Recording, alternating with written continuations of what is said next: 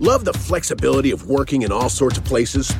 Well, working on the go seamlessly requires a strong network like T Mobile.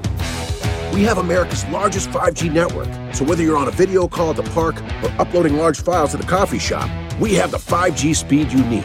Whatever takes you on the go, T-Mobile's got you covered.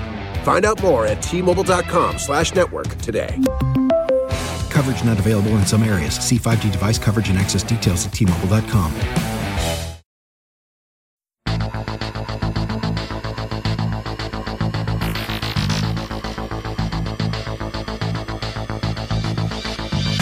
Hi, I'm Sabrina Stierwalt, and I'm Everyday Einstein, bringing you quick and dirty tips to help you make sense of science. In Southern California, an estimated 1.2 million people live within 500 feet of the freeway, even though the California Environmental Protection Agency and the California Air Resources Board recommend against it. As urban populations rise around the globe, more and more people are living in zones with high levels of air pollution close to major roadways. Many of those people have fewer economic options, making freeway pollution a matter of environmental justice. The health risks of living, working, or otherwise spending large fractions of time near freeways are a topic of current scientific study, but are already known to be numerous. For example, Children living close to freeways have higher rates of uncontrolled asthma and other respiratory problems. A decade long study of adults living in Ontario, Canada revealed an increased risk of dementia for residents closest to the freeway. The same study found no link to higher rates for the less common Parkinson's or multiple sclerosis, although experts note this could be due to the lower numbers overall for these conditions and that further study is needed. Residential proximity to the freeway has also been linked to cardiac issues. The buildup of carcinogens in the bloodstream can elevate cholesterol levels in the short term and possibly lead to heart attack or stroke in the long term. Lower bone density in adults and lower birth weights may also be linked to freeway proximity. So how can you protect yourself from freeway pollutants? If logistically and financially possible, live, work, and go to school outside of the thousand foot zone within the freeway, where traffic pollution is typically highest. However, not all freeways are equal offenders. Areas near freeways frequented by diesel trucks are exposed to the worst kinds of carcinogens that are linked to the bulk of associated cancer risks. Warehouse distribution centers and ports should also be avoided for similar reasons. Interchanges and areas where braking is more frequent are also worse than average because they combine pollutants derived from exhaust with other pollution sources like the toxic metals found in the dust from brake pads and tires. These so-called non-exhaust pollutants are the main reason a shift toward electric cars will still not entirely solve our air quality problems. When calculating distance from a freeway, elevation may also matter. Although common sense may suggest that a freeway that is far below or above where people spend most of their time may help to improve air quality, there is so far little evidence that such a height difference helps. In particular, corridors of tall buildings can be very effective at trapping polluting particles near people's lungs. For this reason, the San Francisco Health Code still requires ventilation for all units in a multi-story building and not just those at street level. For regions closest to freeways, pollution may be lower when the landscape includes buildings of different heights, as well as parks and other open spaces where pollutants have escape routes. If you live in Southern California, you can find out how far your home, school, or office are from the freeway using a mapping tool provided by the LA Times. Also take a look at their pollution map. Keep in mind, however, that wind patterns, temperature fluctuations, and traffic patterns all influence how far pollution can reach, even beyond the highest pollution zones.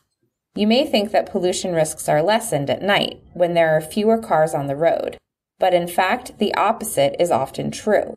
The cooler night air is also typically more stagnant, which ends up trapping pollution near the ground.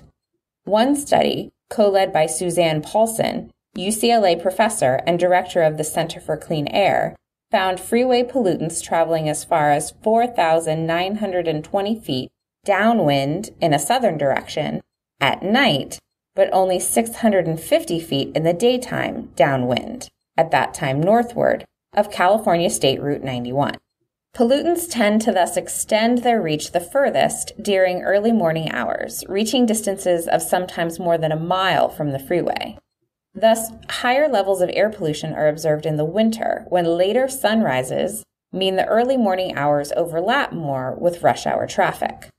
To protect yourself, avoid going for long runs or other outdoor exercise in the early morning hours within a few miles of the freeway, and don't keep your windows open at night. So, what if you can't avoid spending time near the freeway?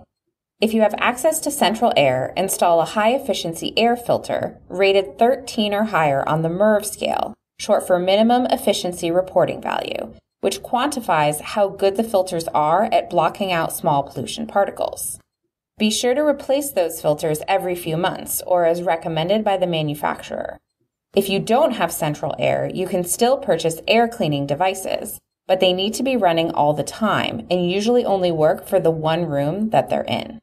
Air filters also only work on certain pollutants. The U.S. Environmental Protection Agency provides a guide to different types of filters and their efficacy at blocking different forms of pollutants. Air filters are also only efficient when no other outside air can get inside. This means all windows and doors need to be closed, and there can be no drafty doors or windows, as are common in older homes. In the case of central air, the air must also be turned on and running.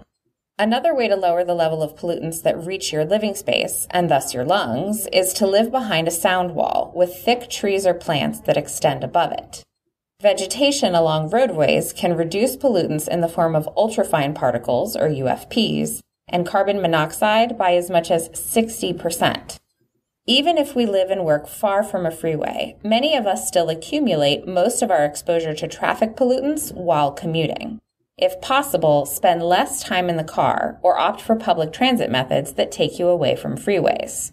Otherwise, roll up your windows and recirculate the air in your car, which can lower pollution levels inside your car as much as 80%. These days, we all know you can buy just about anything on Amazon, from shoes to bed sheets to small appliances. It's quick and it's convenient, and it can also support our show. Here's how. Go to quickanddirtytips.com slash Amazon. Click the link at the top of the page, and you'll be taken to the Amazon homepage. Then add whatever you'd like to your Amazon shopping cart and check out as you normally would. In doing so, you can help support the work we're doing at QDT to provide high quality content, from blog posts to books to podcasts like this one. Again, that's quickanddirtytips.com slash Amazon. Thanks! Until next time, this is Sabrina Stierwalt with Everyday Einstein's quick and dirty tips for helping you make sense of science. You can become a fan of Everyday Einstein on Facebook or follow me on Twitter where I'm at QDT Einstein. If you have a question that you'd like to see on a future episode, send me an email at everydayeinstein at quickanddirtytips.com.